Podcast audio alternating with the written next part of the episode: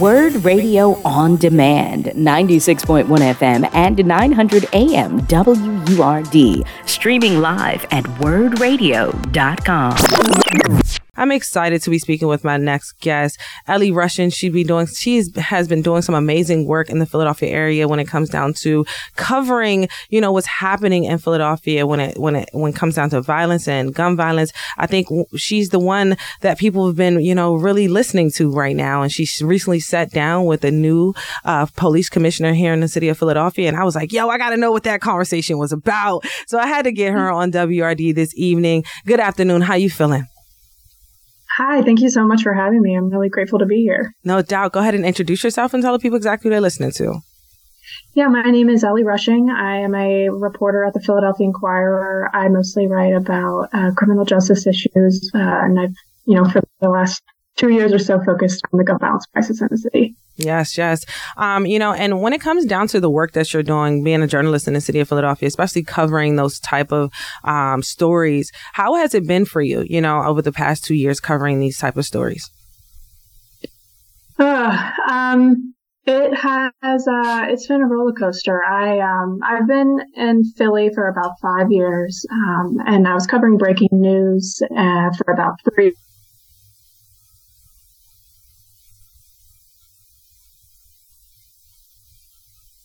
like I wanted to learn as much as I could from people in the neighborhoods and, and, from the communities and from families that were being most affected. I didn't want to, you know, just feel like I was always calling up academics or even, you know, city leaders to ask what's happening, why is this happening? Mm-hmm. Um, and so I, uh, you know, I, I've met I've seen a lot of, you know, very upsetting things, but I've met a lot of really amazing people um, who every day are challenging the status quo and working to make their voices be heard and you know, make things a little bit better. No doubt. And, you know, being in Philadelphia, it's a very tough city, especially if you're not from here.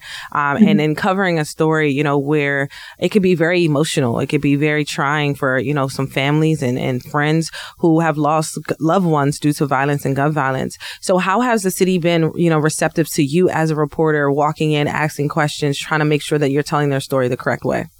Mm-hmm.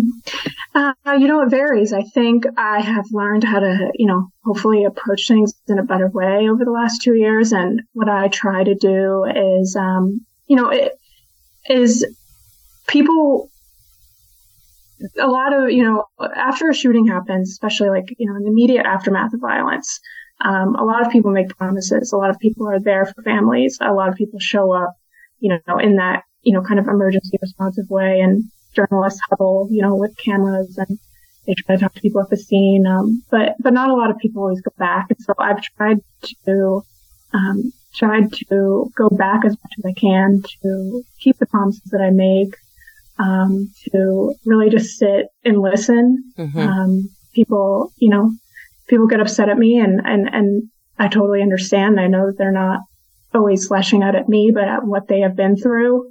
Um, you know, as a white woman, especially coming into these spaces, um, just really trying to be as transparent as possible about what I what I'm looking to to ask them about, how I'm looking to use what they're going to share with me, um, and that you know try to take the cues from from the people that I'm interviewing. Mm-hmm. And I love that you acknowledge that, you know, because some people, as journalists and reporters, don't really acknowledge the differences when coming into these spaces. And I think that that actually kills the story more than helps the story, um, because it can help people be a little bit more comfortable opening up to you to make sure that they can trust you and, and, and ensure that whatever comes out is going to be written in a way in which their family member or their loved one seems, you know, like a real human, an actual mm-hmm. Human being. Mm-hmm. So that's one of the reasons why I really wanted to sit down with you and have this conversation because you had the privilege of sitting down and speaking with our new uh, police commissioner here in the city of Philadelphia as our uh, administration is changing over. The commissioner changed over, and people are looking for this man to do some work, right? Mm-hmm. So when it comes down to uh, that sit down as a journalist, were you nervous? Like, how did you walk into it? Uh, I, I, think I was, I would be lying if I said I wasn't a little bit nervous. Um, Police Commissioner Outlaw was not the most accessible to the media. Mm-hmm. Um, I never got to sit down with her um, during you know her tenure, and so you know, I didn't really know what to expect going into it, but he um, he was he was lovely to speak with, and um, it was a great conversation. Mm-hmm. And do you feel like uh, because you know you you say I'm working at the Philadelphia Inquirer and I want to have this conversation at, talking to a police commissioner, do you feel like that is the push away sometimes? Um, you mean like that? Uh, that maybe they'd be more willing. I mean, I you know, yeah, the Inquirer is the is you know the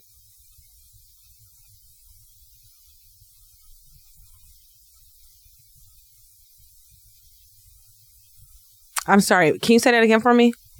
Sorry. Um, yeah, I don't know if my Wi-Fi is messing up. Um, I, I, think that it helped a little bit. If the, if if you mean like um, if well, know, I was saying I feel like people get intimidated because when you hear the Inquirer journalist from the Inquirer, like, hold on, hold on, hold on, hold on, you know. So the fact that he was able to sit down with you, do you feel like you know he wasn't intimidated by the title that you have?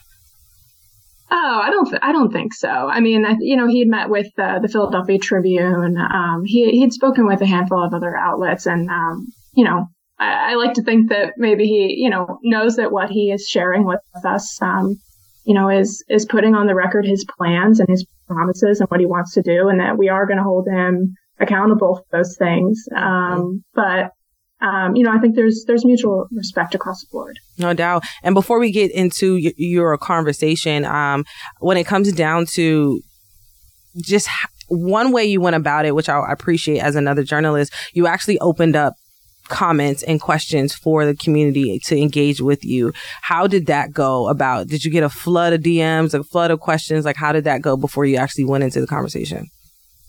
Yeah, I just I just posted it on my own um, Instagram, and I got a handful of questions. Some that I had already um, written down, right? Like how are you know how's the city going to expand victim services or interact better support the families of homicide victims, co-victims.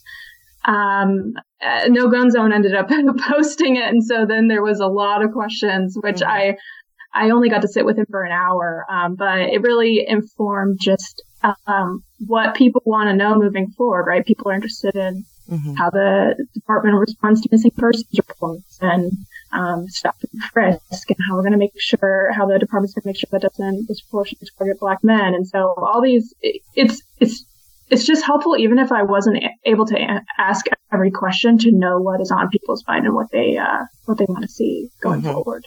And Ellie, we got to go to a quick commercial break, and right after this break, mm-hmm. we're going to get into your actual conversation with the uh, police commissioner. I'm excited to know what you all talked about, and if he's actually going to do what he said he's going to do. We'll be right back after this quick commercial. It's your girl PLC. Radio's up.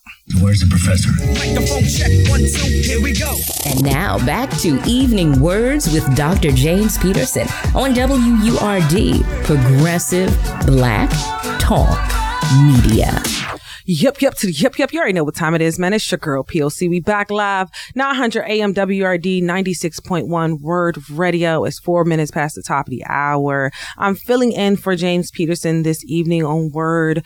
I'm excited because, you know, this is my first time on Evening Word. So I want to make sure we have a jam packed show for you. We want to make sure you are engaging with us. 215 634 8065, toll free 1 361 0900. I see everybody in on Facebook. I see you dropping in your comments. Continue to do so. I will definitely make time to read those out loud. You can definitely catch us in on Facebook. You can catch us live on Facebook. My apologies at Forward Word on Twitter at Onward and also on Instagram at Onward. And don't forget, February is a month of love and Word has an exclusive new collection for you this month only. Our Love Word line features a t-shirt, stainless wine glasses, a hoodie, water bottles, coffee mugs, tote bags, and guess what? If you are a member, you can get this brand and this swag for 50% off. All you have to do is shop word today, join or renew your membership and you can get a discount code directly to your email. All you got to do is go to wurdradio.com slash I love word to stop shopping, to start shopping now and show your love for your favorite radio station. That is wurdradio.com slash I love word to start shopping now. But let's get back into it with our special guest. I'm excited. We got Ellie Rushing on the line coming from the Philadelphia Inquirer. She just recently sat down with our new police commissioner here in the city of Philadelphia. Everybody was kind of ready for a new police commissioner. So, you know, we hope that this guy does what he said he's going to do. And Ellie, I want to just jump right into it. You know, when it comes down to this new administration, a lot of people were skeptical about Cherelle's, Madam Cherelle Parker's, um, outlook on stop and frisk when it comes down to the new police commissioner? What is his outlook on stop and frisk?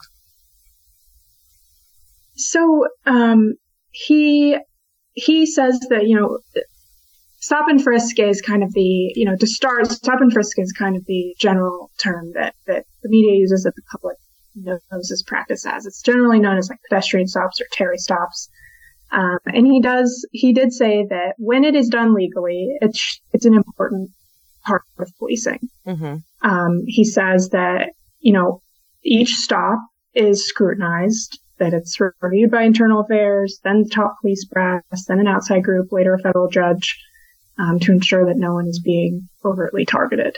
Um, legally, stop, uh, you know, a pedestrian stop um, can occur if a police has um, probable cause that person is in the process of committing a crime or may have committed a crime or is engaged in criminal activity. Mm-hmm. When they stop them, if they then believe that they could be armed um, or presently dangerous, then they can continue with the frisk or searching them. Um, uh, pedestrian stops have plummeted um, in recent years. It's mm-hmm. uh, the use of stop and frisk peaked in like the early 2010s during Mayor Michael Nutter's administration. And that was actually while uh, Kevin Bethel was uh, the new police commissioner was then the patrol uh, head of patrol operations for, for the department. Mm-hmm. It then significantly declined um, under Mayor uh, former Mayor Jim Kenney um, from like 200,000 pedestrian stops in 2015 to fewer than 10,000 um, in 2022. Mm-hmm. Um, so he, you know, he says that they're an important part of crime prevention when they're done legally.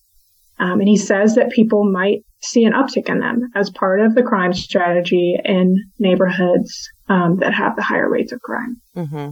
And, you know, when it comes down to community policing, did he speak on that in, at all? Uh, he said, you know, one one thing that uh, Mayor Parker said when uh, is that she wanted to hire 300 more police officers. Mm-hmm. Um, that's going to be a challenge, right? The police department is down, and their staffing levels are down about 20% for a variety of reasons. Um, they're they're trying to hire more officers. They want to put more on foot beats. And they're re- he says that they're rethinking this community policing model, community partnerships model, mm-hmm. but he didn't give um, he didn't give details on, on what how that will exactly work yet. Mm-hmm.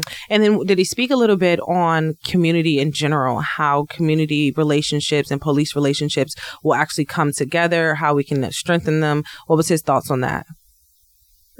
Um, I, I didn't ask him specifically about that during our sit down, but he, you know, he did use, he, he centered the word community a lot in our, in our discussion about other issues. So, about Kensington. He said that, you know, they're really centering like the voices of community organizations and what the community wants police to do when they, you know, as they clean things up there.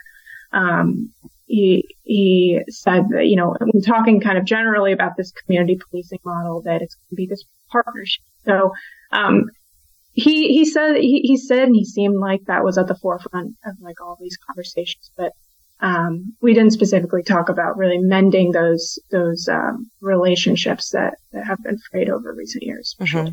And uh, I wanted to ask too about his strategies when it comes down to uh, preventing petty crimes, such as like auto thefts and things of that nature. Did he address that at all?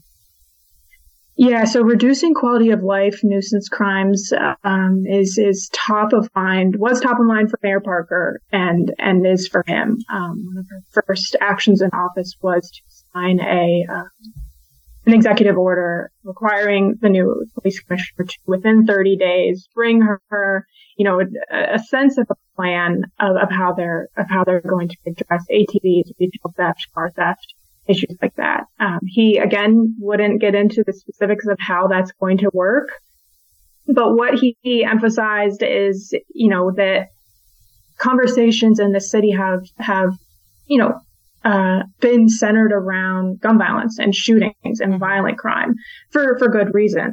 Um, but that kind of in the background of all the of, of all of that are a proliferation of these kind of smaller level crimes, right? But that maybe that kind of he described as affecting more often kind of the day to day average citizen. So he talked about, you know, his mother in law in North Philly who, um, sees, you know, the guys gambling on the corner and the, you know, illegal speakeasy and the illegal dumping and, mm-hmm. um, just kind of feeling like, you know, do you see what I see? Do you, you know, can, can something be done about this that affects me and my little bubble and my little, you know, community every day? Um, he said, you know, he wants to return a level of order, a level of certainty was the word that he used, that if you break a law, there's going to be consequences. Certainty mm-hmm. that, you know, when you're sitting at a stoplight at three in the morning, um, you know, if you choose to run that stoplight, even though no one's really around, that you could, that you could still, you know, get pulled yeah. over and, and get in trouble for that. Um, but what those consequences are will vary. And, and he, he still didn't get into that. It sounds like, they are in the process of um, of really drafting these plans and, and hopefully presenting them to the public around uh, Mayor Parker's 100 day in office mark, which is in early April. So hopefully mm-hmm. we'll learn more in the next month or so. Mm-hmm. And before I ask you a specific question about your conversation, I want to ask you again a little bit about what he was talking about. Um, did he did he expand a little bit on the relationship between um, the new mayor himself and Larry Krasner's office? Yeah, um, we we talked about that. He he said that you know he um, so so some background for everyone. Obviously, there's been you know some tension between uh, district office and um, the police force, um, and in recent years, um, it seemed as if many of our city leaders were not always talking, or even on sometimes speaking terms. That part. Um, and he it seems like uh, it, it was actually happening if you were paying attention. Yeah, it was. Um, and and, you know, he said that Mayor Parker uh, is very clear in her one Philly slogan and that to have a functional city, to have a functional um, law enforcement department, that he that he has to work with uh, Mr. Krasner. He says that he's met with him in a group setting, um, that they've started talking about some of their plans for you know Kensington and and petty crimes um, and how um, you know any plan that he wants to to implement, really, you know, the, the DA's office has to be on board with that. And so um, he he said that he's hopeful that they that everyone can work together. I like that. I like that. Um, and Ellie, I want to ask you specifically, you know, going into this conversation, it can bring a lot of tension for you as a journalist because you have to bring back a decent story or at least a story that people want to read. Um, so were there any surprising or unexpected insights that you heard as a journalist that, you know, shook, shocked you or shook you up a little bit while you were having the conversation? Um, I mean, nothing, I guess, about kind of his plans and, and, and vision was surprising because he really echoed everything, you know, many of his plans were what uh, Mayor Parker's plans were and what her vision is, and, and, it's his job to try to execute that vision. Um, you know, there were some things, um, you know, I guess about him as a person that that I learned. Um, yeah, you know, he he said he's a cancer survivor. Um, his uh, he his grandmother um, was a sharecropper, and he's from Philadelphia. He went to um, he's a graduate of Bartram's High School. He's raised by a single mother um, you know, I think that um, he has a, a, an interesting backstory that um, you know I, that uh, that I that I think a lot of people in the city can relate to, um, and that I am uh, eager to learn a little bit more about. Um, yeah. Any other key takeaways that we should know that I didn't necessarily ask you from the conversation? Um, I think uh, you know the the the city's plans and, and, the police department's plans for Kensington um, will be something really to closely watch. This has been a key initiative for the park administration.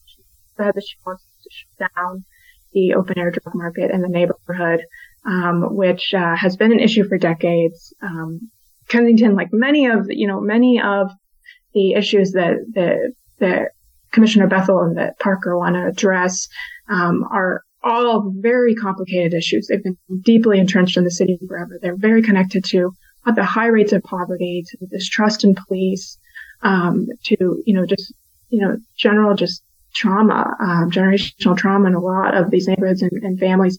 And, um, so solving, solving these is not, solving a lot of these things is not going to be easy. Mm-hmm. Um, and, uh, it will be interesting to see, um, you know, if, if it's a band-aid approach or if it's real. I definitely agree with you on that. And I love that you mentioned that because I'm praying that it's not a band aid approach. We need a change mm-hmm. in the mm-hmm. city of Philadelphia. And with all these new faces, these new titles, these new, you know, people taking over these new roles, I want to make sure that we are holding these people accountable, especially as journalists. I feel like it's one of, it's our mm-hmm. job. It's, you know, to hold people accountable and to make sure that integrity is put into the city for people who are listening to us so they can hold us accountable and we can continue to be trusted sources. So Ellie, again, mm-hmm. please share how people can read your actual article um, and how they can stay locked with you and everything with the work that you're doing for the city. Yeah, I, uh, you can read my articles on uh, the www.theinquirer.com in the print paper, the Inquirer, or the Daily News. Um, my email is erushing at inquirer.com, and I'm on Instagram at by Ellie Rushing, uh, and also Twitter at Ellie Rushing. So um, I'm always looking to meet new people and, and hear more stories and, and highlight um, the many lives that we've lost in the city. So please reach out anytime. No doubt. And my last question before I let you go, you know, we, you spoke about the 100 days, you spoke about the 30 days. Do you have faith in this new administration? Uh, you know, I, I don't think it's my, um, nice You know, I intend to ask them questions and, and uh, listen to their answers and hold them accountable for those answers. Um, mm-hmm. And, uh, it's, you know, I think it's up to the residents to decide whether they have faith. They've elected them. Um, and, and now I will, uh, you know, bring them the stories of whether they're, whether they're doing their job that the residents want to see it. I agree. Thank you, Ellie. I appreciate you. I hope you have a great rest of your day and I look forward to staying connected with you. Thank, Thank you, you so much. Have a great day. No doubt. Peace. You've been listening to WURD Radio on Demand. Listen live at 96.1 FM, 900 AM, and online at wurdradio.com.